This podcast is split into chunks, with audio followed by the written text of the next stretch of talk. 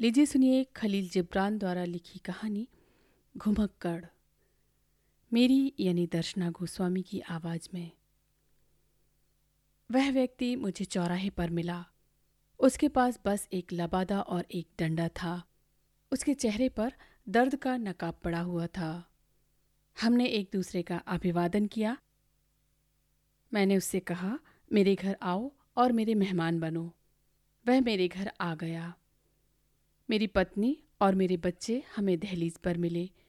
वह उन पर मुस्कुराया और उन्हें उसका आना अच्छा लगा। फिर हम सब खाने पर बैठ गए। हमें उस व्यक्ति की संगत में खुशी महसूस हुई, क्योंकि उसमें एक खामोशी और रहस्यमयता थी। भोजन के बाद हम आग के पास जमा हुए। मैंने उससे उसकी घुमक्कड़ी के बारे में पूछा। उसने हमें उस रात और अगले दिन भी कई किस्से सुनाए। लेकिन अब जो मैं बताने जा रहा हूँ, वह उसके दिनों की कटुता से उपजा है। हालाँकि वह खुद सहृदय था और ये किस्से उसके रास्ते की धूल और धैर्य के हैं। तीन दिन बाद जब उसने हमसे विदा ली तो हमें ऐसा ही लगा कि कोई मेहमान विदा हुआ है।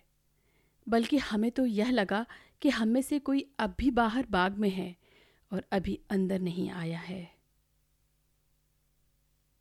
अभी आप सुन रहे थे खलील जिब्रान की लिखी कहानी, घुमक्कड़, मेरी यानी दर्शना गोस्वामी की आवाज़ में।